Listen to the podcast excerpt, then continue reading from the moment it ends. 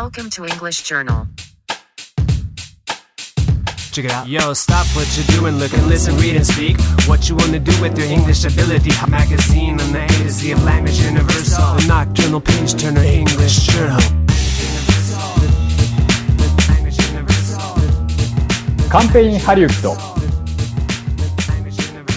リスナーからハリウッドの現場で出されていたカンペに書かれていたことを送ってもらいたいと思います。えー、イングリッシュジャーナルとは、英語を学ぶ、英語で学ぶをモットーとした学習誌で、世界の時事からエンタメまでたくさんの生英語を音声付きでお送りいたします。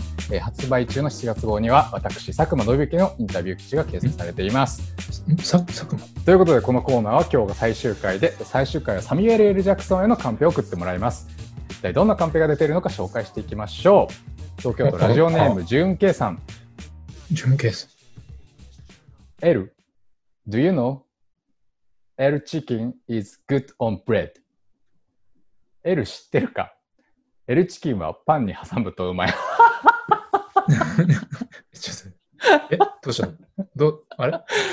でこれ、やっぱサミュエル・エル・ジャクソンが日本に来た時には、やっぱりこのコンビニのホットスナックは食べてってほしいですよね。ちょっと違うんですけど、僕一個すごいなと思ったのがあって、チキンマックナゲットってあるじゃないですか、そのマックの。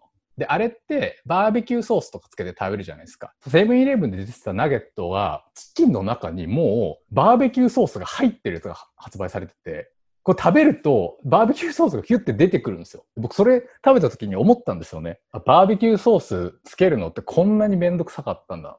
天才かなって思ったんですけどね。えっとということで、はい、続きまして。これなんだ、このコーナー。東京都ラジオネーム、純慶さん。また準ケだ。Please say motherfucker five times. マザファッカー、マザファッカー、マザファッカー、マザー、ファッカー。this picture is 松坂。マザファッカーって5回言って。マザーファッカー、マザーファッカー、マザーファッカー、マザーファッカー、マザーファッカー。大丈夫かな？この投手は松坂です。いやいや、そんな、そんなに？そんな、こ膝れあれででしょ？肘でそう、ピザみたいな10回言ってみたやつでしょ？すっげえ笑ってるけど。か、ああ、これは、だってね、あの、サミュエル・ル・ジャクソンはや、あの、野球好きですよね。好きな続きまして、ゴルフが好きって言ってたけど。東京都ラジオネーム、純慶さん。また準ケだよ。Master Yoda has a message for you. Sorry, you are right about everything. マスターヨーダから伝言です。すまん。全部お前の言う通りだった。いや、ちょちょちょ待って。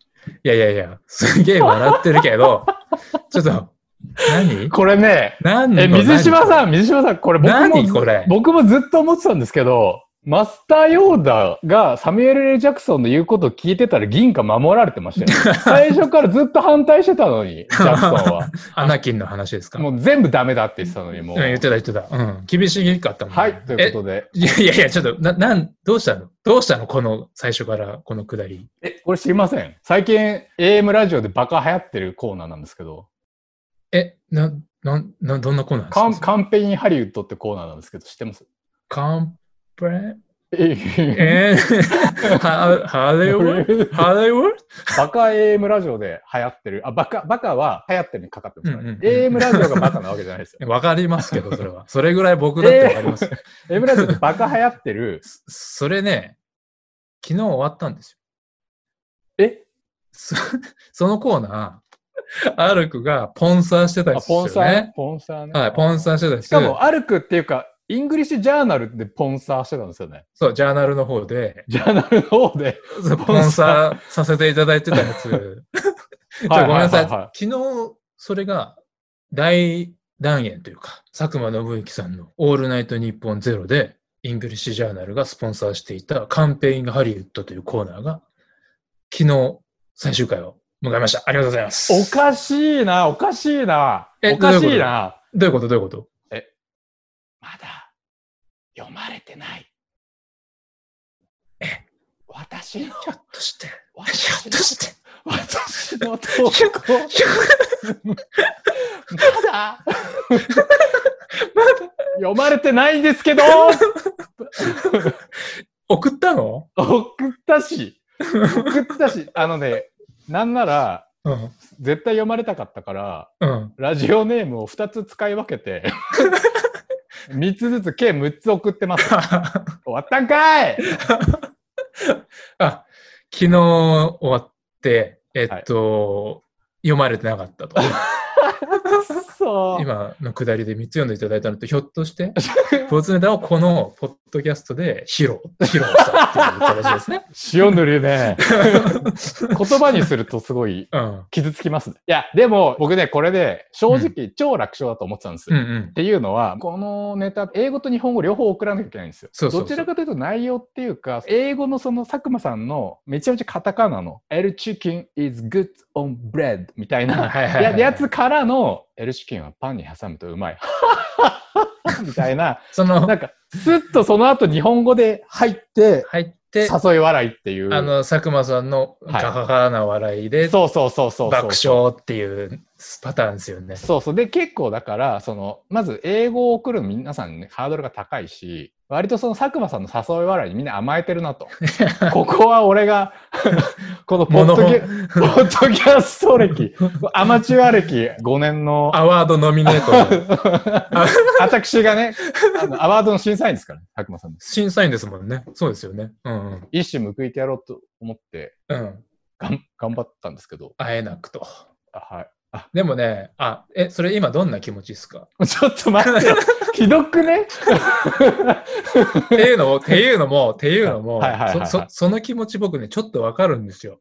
おっていうのもはいはい。えっと、カンペインハリウッドには送らなかったんですけど、はい昔、TBS で歌丸さんのね、アフターシックスジャンクションに柴田元幸先生が出るっていう回があって、はいはいはいはい。やべえ、柴田先生出んだと思って、ぶち上がって、はい。あの、連載担当してるんで、僕、もう思いのこもったメールを、割と黒めのメールをで送ったんですよ。見事にスルーされて。はずい、なんかさ、読まれないと恥ずかしいですよね、すごいな。いや、一方通行、一人芝居。そうそうそう。劇団一人ですよそのその後、柴田先生に、あの、渡るくんにメール送ったんですけど、読まれませんでした、つって。なんか、読んでたら恥ずかしいじゃないですか、確かに確かに確かに確かに。っていう、っていういろんな言葉で考えちゃうよね、そうそうそうそう、いろんなことまで考えちゃうんで。そうなんでまあ、分からいではないというか、その気持ちが。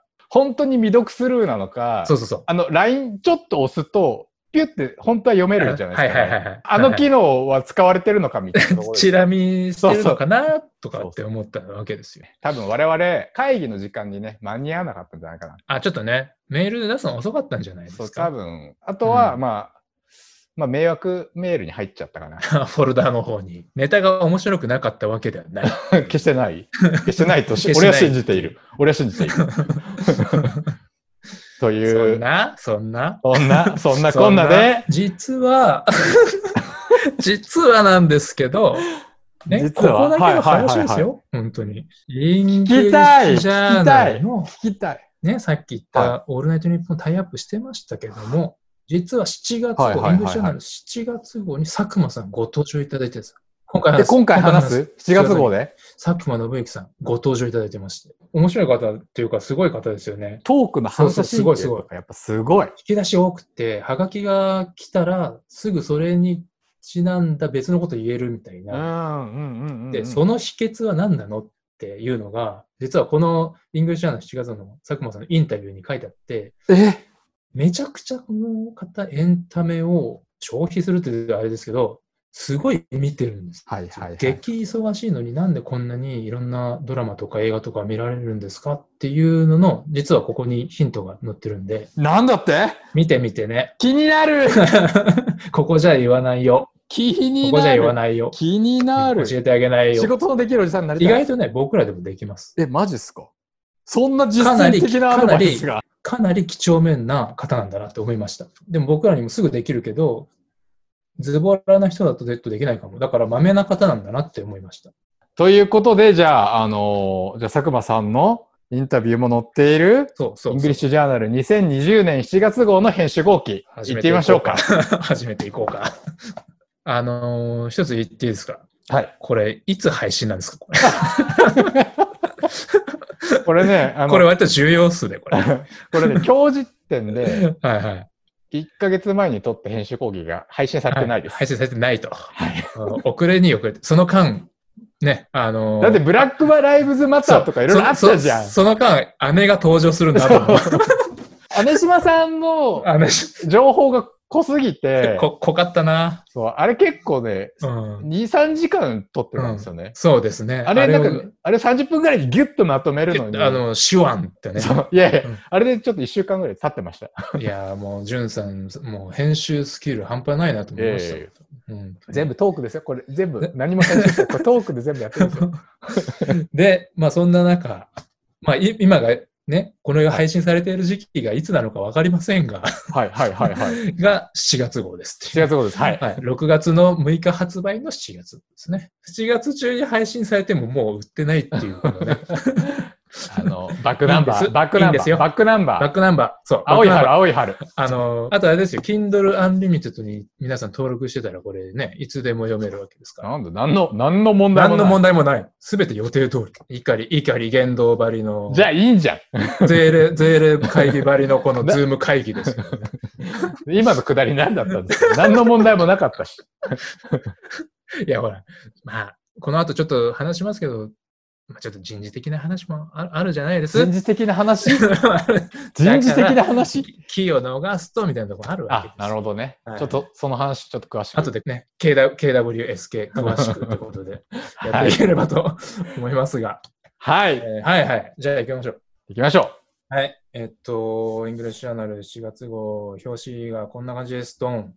う。イェイこの今までなかったこのタイプのお花のね。お花です。はフラワーボックスと言われている。今回ね、インタビューに載ってるはいニコライ・バーグマンさんの商品、ニコライ・バーグマン印の商品なんですって。お花の玉手箱やみたいなことですよね。うんうんうんそう弁当箱やみたいなことですよね。そうそうそう。で、なんか、その会議、会議っていうか、そのレセプションとか、ああ、そうそうそうそう積み重ねができたりとか、ああ、なんかね結婚式とかそういう感じですよね。んそういうなんか置き場所にもこいいし、まあ一つの箱ということでアートにもなってるしっていうことであ、非常にひ人気な商品です。ああ、でも確かにこれ、要は扱いやすいし、うん、そうあとそうそうそう。なんかこれ、ドライフラワーなのかはよくわかんないですけど、その埃とかも被らないかもしれないですね、なんかそうそうそうそうそう。そう。で、まさにそういう用途で、なんか、バーグマンさんが思いついたあの商品なんですって。えめちゃめちゃイケメンなんですけど、めちゃめちゃイケメンですよね。めちゃめちゃイケメンですよいやね。超イケメンですよ。何この81ページのこの、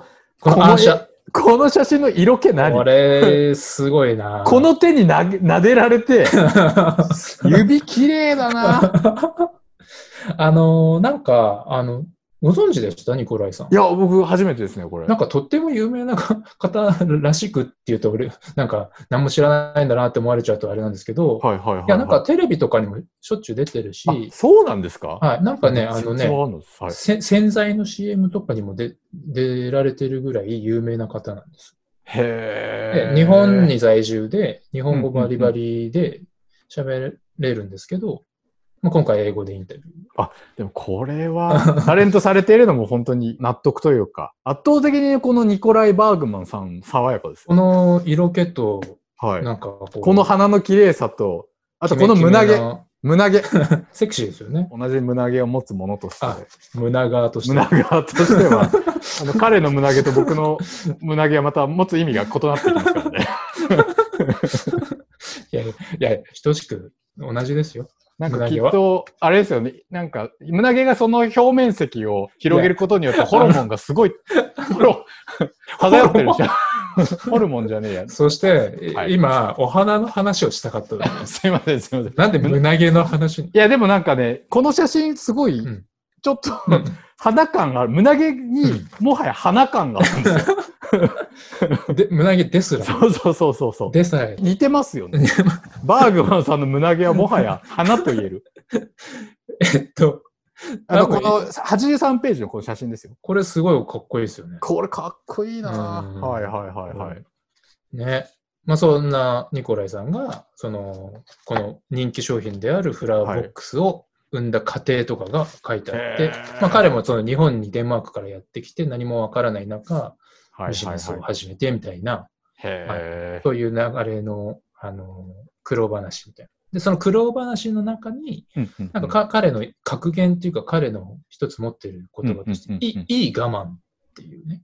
いい我慢。そう、いい我慢。我慢って本当はなんか、人のためにうんするも。のみたいな、ちょっとネガティブなワはいードはいはいはいじ。ゃないですか。まあ確かにね。はいはいなん。か耐え忍んでみたいな。ななんだけど、もっと自分になんかこうポジティブに前に進むためのものとして我慢を考えましょうみたいな、ああ。なんかそういうなんか人生訓みたいなのがニコライさんの中でああり、はいはいはいはい、まあ、はいいい我慢って言葉をなんかこう、ジャンプの前にしゃがんでるぜみたいな、そういう。そうそうそう、なんかあのー面白いインタビューだったので、ぜひご覧くださいという感じですかね。生け花もね、芯添えたいでしたっけ、何ですか、それ。あなんかそのフレームワークがあって、ほまあ、タイが多分メインで、う。うん。芯が花瓶の中2倍ぐらいの、うんなんかシュッとしてるもので、うんうんなんかそれぞれなんか比率があるんですよ。芯のもの、添えのもの、タイのものみたいな。でで、なんか黄金比みたいな。だからなんかフレームワークみたいなのを提示しつつ、その中での美を探っていくみたいな話を聞いそうて、いう話なんだ。えっと、その3つに要うんは視点を絞ることによって、うんうんやっぱ引き算の美学みたいなのあるし、すごいその話聞いてめちゃめちゃやってみたいなって思って。えー俳句じゃないですけど、その、日本特有のなんかこう、型、型の中で、うんうんうんこう、ルールの中でいかに面白いことをするかっていうか、綺麗なものを作り出していくかみたいな、そういう感じが、共通点があるんですね。あるんだと思います。えー、面白い。はい。ああ、ちょっとこれ、あのー、熟熟読します。てか、いい我慢もちょっと読んでみたい。そうそうそうそう、いい我慢という本もね、あの出されてるんで、バルマンさんが。はい、確かに。はい。なので、まあ、これプレゼントしたい。てか、もうき結構あれか、あの、うん我々ちょっとその、うんおおしゃれ指数が低すぎて、あの、これはもう世の中には流通しまくってるんですかねえ、フラーボックス？フラワーボックス、はい。今更ドヤ顔でバーグマン知ってるっつってもダメ。あのね、多分ね、みんな知ってると思います。そうですか。あのーうちの編集部員は知ってましたもん。あ、そうですか。うんうんうん。やべえ、ちょっと、もうおじさん、僕みたいなおじさんだけです。そんな人いるんだ、恥ずかしい。EJ 勉強になるな。これはやっぱね、おおとお大人がね、こう、なんでしょうね、中年になってくると、こう、やっぱりね、ダメですね。やっぱり。な何いきなり中年の気合を語り始めてるんですか？これはちょっと伏線として置いときましょなるほど。いい我慢なのかもしれないですよ。う。そうですね。はいちょっと。ね、ご意思を置いときますね。つながよくわかんない。つつなながらがらないのか。つながるのか。はいはいはい。という、まあまあという、あ、でもはいなんかすごい、あの、表紙も、ええーそうですし、あの、非常ええにそのインタビューの内容も興味深く伺いました。はい。はい。ぜひ読んでみてください。はい。えーっと、あとどこ行こうかな。えっと、特集が、あと、まあ、その表紙にも書いてあるんですけど、英語の距離感ってことで、なんか英語ってストレートで、こう、ダイレクトな言葉ですよ、イエス、ノーしかありませんみたいな印象が多分すごいあって、で、かつ日本語は曖昧な言語でありみたいな。なんかそういうなんかこう、イメージがあると思うんですけど、えっと、まあ、本当にそうなのみたいなところで、えっと、まあ、ビジネスシーンとか、あとは国とか、相手とかが変わったら、と曖昧な表現もあり得るし、英語で相手との距離感みたいなのを保つことももちろんあるわけで。で、あのそういうところに焦点を置いた企画が今回の特集で、この前、あの、英語の品格っていう本を出されたロシェル・カップさんがメインで、英語で、その例えばこう、敬語表現じゃないですけど、相手と距離をしっかり保った、その相手にちゃんとリスペクトすするような、こう、ダイレクトすぎない表現みたいなものを、こう、ちょっと3人のカップさんのお知り合いのネイティブと日本人の方。とこうディスカッションするような感じで、まあ、あの音声が収録されているっていうやつがあるんで、これ、プラス、なんかその表現集が入っていてお得です。で、品格がアップする基本ルール5かっていう、その英語をさっきみたいにこう物質系に使わないルールが5つあって、円滑なコミュニケーションが取れるようになります。まあ、要は言葉を尽くして話しましょうみたいなことなんですよ。英語で。あの、文が長ければ長いほど、その、え遠曲表現にもなりますし、イエス、ノーだけじゃなくて、ちゃんと理由を述べたりとか、あのなんだろうな。例えば、前も仮定法の時出たような、なんなんとかしてよろしかったでしょうか的なものだとか、まあ、助動詞使うとか、まあ、そういうことを覚えて、コミュニケーションを潤滑に、潤滑油していきましょうみたいな話です。はい。次は、えーインタビュー、1の方ですね。インタビュー1。これは、えっと、イングリッシュジャーナル的にはだいぶ追っかけてきたグレタちゃんでおなじみのグレタ・サンバーグさんですね。英語で言うとね。えっと、と、映画監督のマイケル・ムーアさんですよ。なぜこの二人がっていうね。まあ、そもそも。えっと、はいまあ、これは、えっと、グレタさんとマイケル・ムーアが、えっと、スウェーデンのあのトークショーのスカブランっていうトークショーあるじゃないですか。あるんですか？あ、あるんですよ。え、あるんですか？ああるんですよ。スカブランっていう結構常識ですか？常識じゃないか。えっと、あるんです。スウェーデンの、えっと、スカブランというトークショーがね。すっごいいっぱい有名な人が出てて、あの、イングリッシュジャーナルも何回かこのソースで、ブルーノ・マースとかね。確かスカブランのインタビューだったと思うんですけどス、カブラン、えノルウェーとスウェーデンのテレビ局が共同制作する人気のトークショー番組。へえ。ノルウェー国営放送局 NRK の冠番組の一つであり、北欧2カ国のカラーが色濃く出る。スカンジナビア諸島で最大規模のトークショー番組。はいへーそれこんなのあるんをソーですね。スに、えっと、はいはいはいで結構本当に有名な人いっぱい出てて、まあ本当にいろんなエンタメからジャーナリズムまでカバーしてる番組なんですけど、それにグレタさんとマイケル・ムーンが出た時のインタビューなんですけど、これがあのニューヨークの,、あのこ国連スピーチがあったじゃないですか、グレタさんの。あの有名な How Dare はい You はいはい。の、確か翌日かなんかにニューヨークで、えっと、スカブランの収録した、あの、回なんですよ、これ。でもなんかその、なんでこの二人なんていう方も結構多いのかなと思うんですけど、まあでもその主張的には、えーマイケル・ムーアなんていうのは超リベラルな人なので、で、まあインタビューの中でもすごいそのグレタさんを、まあ、褒めてるし、えっと、うんうんうんまあ、そのか彼女の主張って、すごい大人を批判してるわけじゃないですか。あなたたちの、あの、異はいはい。物が、遺産が、負の遺産がうんうんうん私たちに、こうす、ね、こう、のしかかってきていることを、うんあの、ニューヨークうんのスピーチでものすごい責めたっていうことですよね。で、はいそれに対してはマイケル・ムーンは、このインタビューの中でも、まあ、すまんかった、大人が悪かったよねっていうふうにも言っていて、えっと、なのでう、んそのん、彼はそういう態度なの、人なんですよ。で、、えっと、なので、まあ、共通する部分もある。で、もっと言うと、なんかうん僕、ちょっとこの、まあ、マイケル・ムーア、僕、個人的にはまあ結構好きで、まあ、ドキュメンタリー結構見てきはいはいはいてて、うんで、うんうんうんまあ、今回そのインタビューが載ったんで、またちょっと見返してたんです。で、意外な共通点を見つけてしまいまして、このグレタさんとはい。マイケル・ムーアの映画に。へえ。で、それが最今のところ最新、映画公開されたもので最新なのかな？歌詞119っていう。はいはいはいはいはい。この、えっと、映画の中になんか、ちょっとヒントがあるなと思って。サクッと言うと、はいはいファーレンハイト119、この歌詞119って、そのトランプが、はいはいはいはい。えっと、なぜに大統領になってしまったのかみたいな、まあ、トランプ的ななるものを作り出してしまった、えっと、国のあり方とかっていうのが、まあ、アメリカにいろんな問題があって、そういういろ諸問題がトランプを生み出してしまったんだみたいなもので、その諸問題の中の一つに、フロリダで起きた、2018年の 2, 2月にフロリダで起きた、フロリダのえっとストーンマン・ダグラス高校っていうところで起きた銃乱射事件。っていうのが一つあるんですねこれもまあそのアメリカの病理の一つとして、まあ彼はもう元からボーリング・フォー・コロンバインっていう映画で、ものすごい銃社会っていううんか、その全米ライフル協会なるものを、あの日本人ですら知っているような状態にしたみたいな。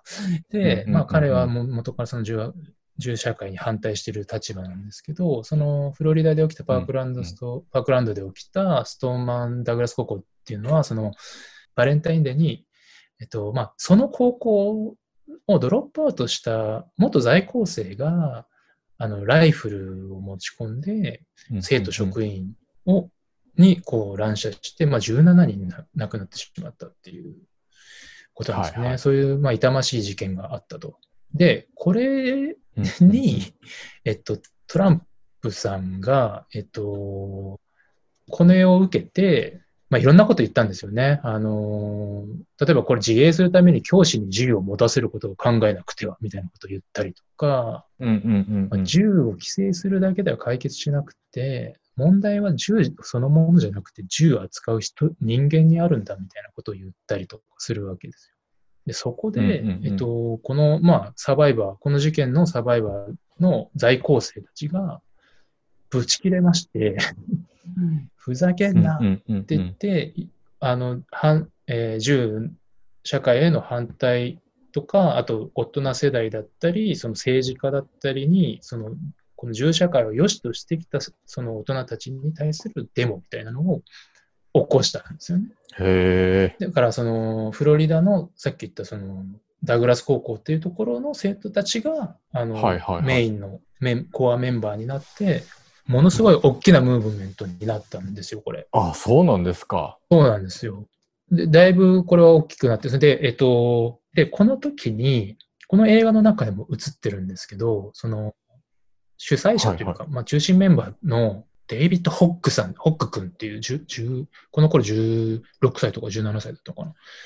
が、そのトランプの発言に対して、こういう言ってるんですよね。えっと、You as a president, you are supposed to うん。bring this nation together, not a bias. How dare you? なるほど。Children are dying in their blood on your hands って言ってるんですよ。お前は大統領だろ？お前の仕事は国をまとめることで、そう偏見とかを招くことじゃないんだ。よくもまあそんなことするよな、みたいカンペインホワイトハウスですね。な。そうそうそうそう。で、子供たちはお前のせいで亡くなってるんだぞって、すごい強烈なメッセージを発してるんですね。はいはい。ここで出てきた How dare you なんですよ。で、これがなるほど2018年の2月ぐらいの話なんですね。うんで、、うんうんえー2018年の2月にこの、まあ、大きな事件があって、それを元にした、まあ、大きなデモがあったって言いましたよね。で、これが、うんえっと、March for Our Lives っていう、高校生たちが高校を、えーまあ、ストライキというか、行かないで、あの、うんうんマーチする、行進する。全米のうん高校生たちはそれに賛同して、ものすごい数の高校生たちが、まあ、学校サボって、まあ、サボってって言うと言い方が悪いですけど、街に繰り出して、はいはいはいデモ、ストライキをやったっていうのがうんうんうんうん March for Our Lives なんですね。ああ、でもなんかそれはまた直接的じゃないですか。うん要は学校でそういう事件とかもあっうんてっていう話なので、サボってじゃないですよ。本当に危ねえ可能性があるっていそうそうそう。で、実は、グレタさんって、これをもとに、えっと、彼女の活動を、はいヒントを得たんです。えー、そうなんですか？そうそうそう。こへえ。れちょっとよ読みますけど、デモクラシーナウのエイミー・グッドマンとのインタビューでトゥンベリは、2018年2月に米国で学校での銃乱射事件が発生し、数人の若者が学校に戻ることを拒否したため、まあこれ、まあ、ストライキとかですよね。あの、だから、その高校のえーうん。うん在校生が、えっと、ストライキとかデモをやるために学校に行かないで、その活動ばっかやってたっていうことがあったんですけど、まあそれを見てたと。うんうんで、これを最初に気候変動のストライキのアイデアをここから得たと述べた。ということなんですね。なので、えっと、彼女はこれをずっと見ていたし、ここれでその大人に対する強いメッセージを発する子供たちっていうのをずっと見てた。うんうんうんということなんだと思うんです。なるほど。なので、お前たちの遺産を俺らが、私たちが被ってるんだぞっていう発想って多分ここから着想してるんじゃないかなって。そんなところで繋がってるんですね。そういうつながりが見た、あの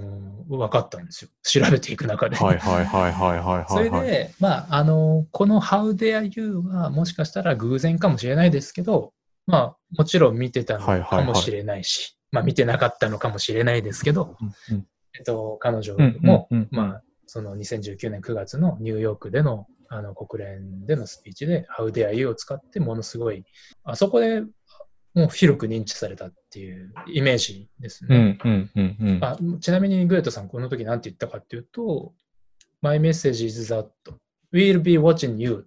This is all wrong. I should be up here. I should be back in school on the other side of the ocean. Yet you all come to うん us young people for hope. How dare you? うんうんつまり、私のメッセージは、お前らを見てるぞ。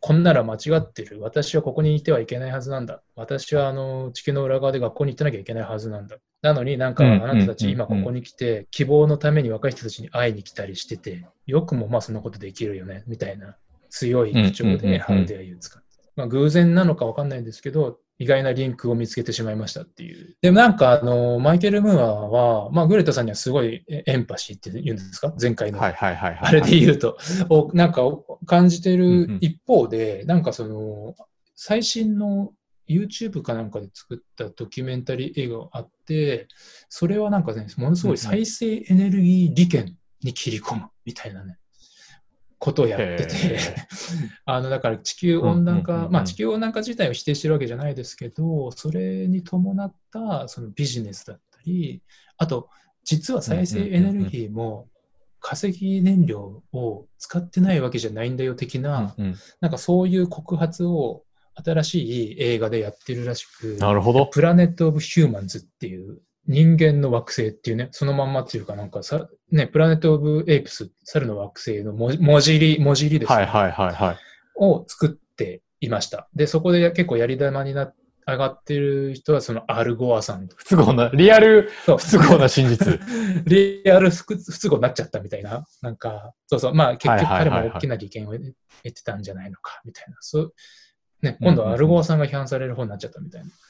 あと、イーロン・マスクとかね、なんか結構そのクリーンエネルギーでいろいろやってますよって言いつつも、なんか実は、みたいな人たちが結構いて、そういうのをかなり批判しています。へあで、その華氏119、結構面白かったんで、あの、もしご興味あれば、うんボーリングフォー・コロンバインもとっても面白いし、ショッキングな映画なんで、ぜひ見てもらいたい。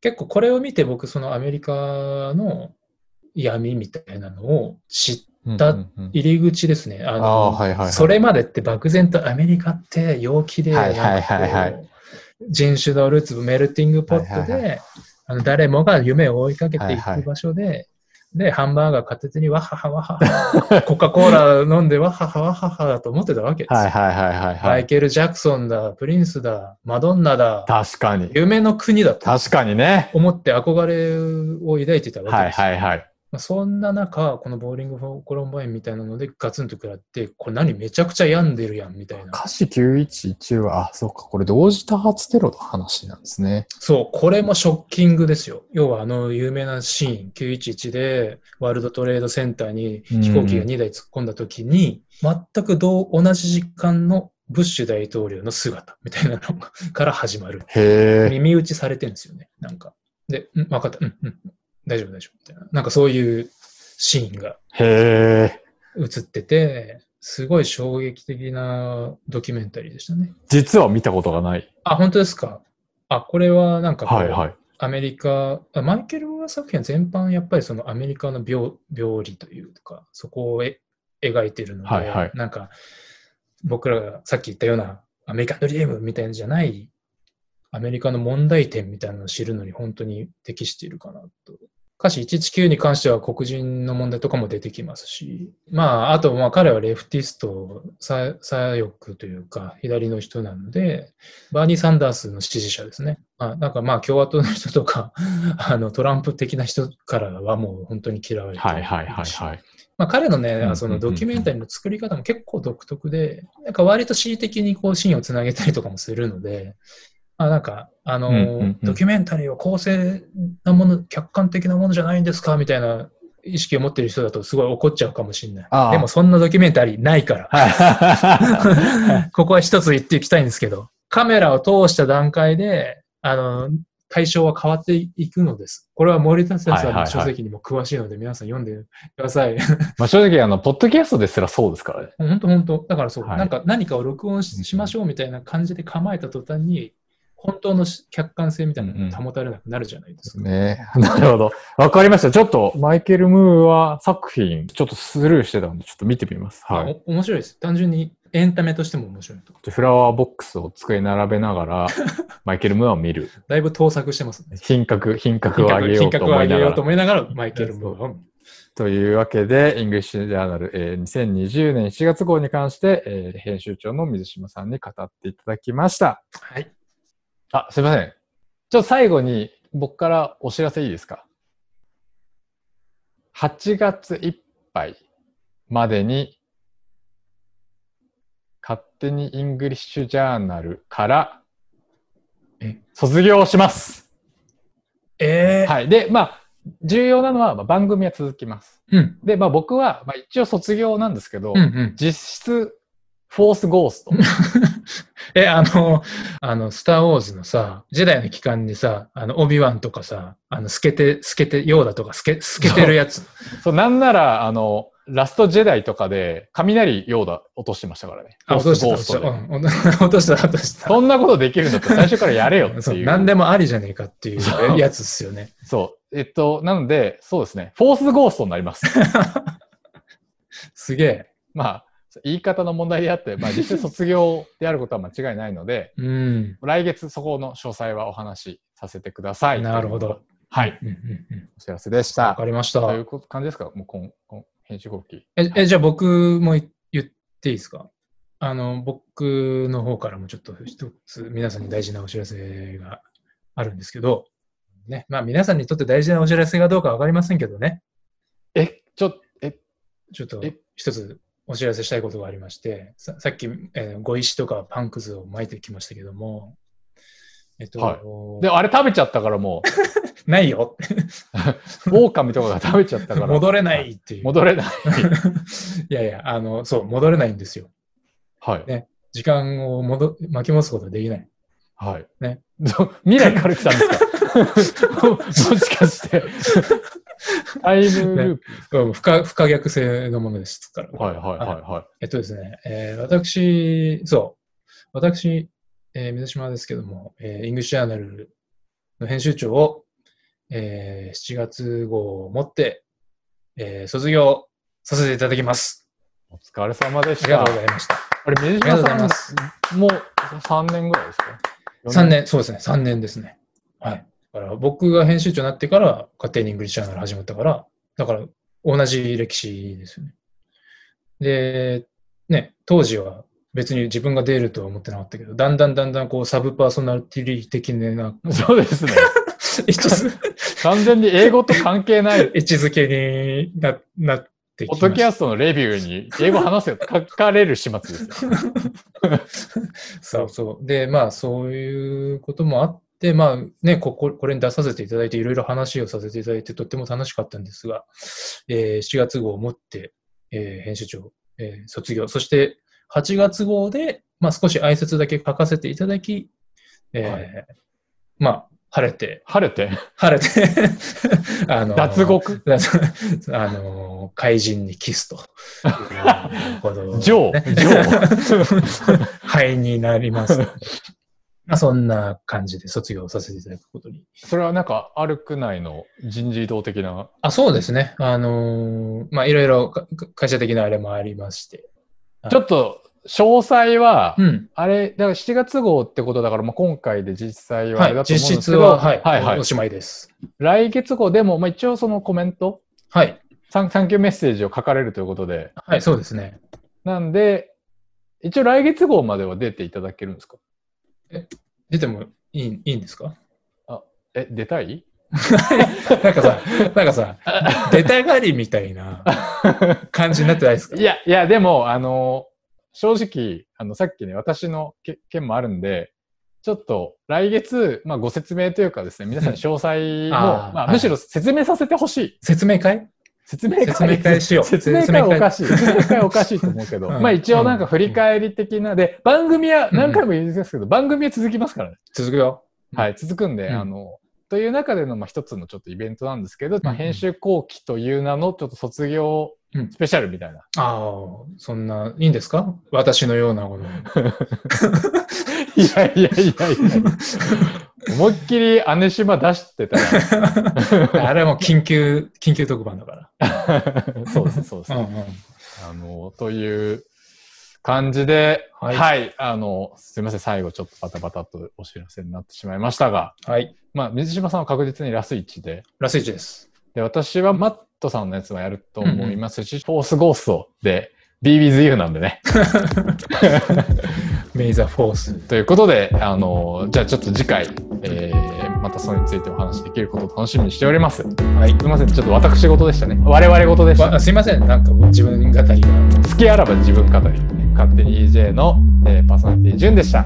かつて編集長として知られた男、サブパーソナリティの水島でした。そっちで。ということで皆さん、また来月。またねごきげんよう。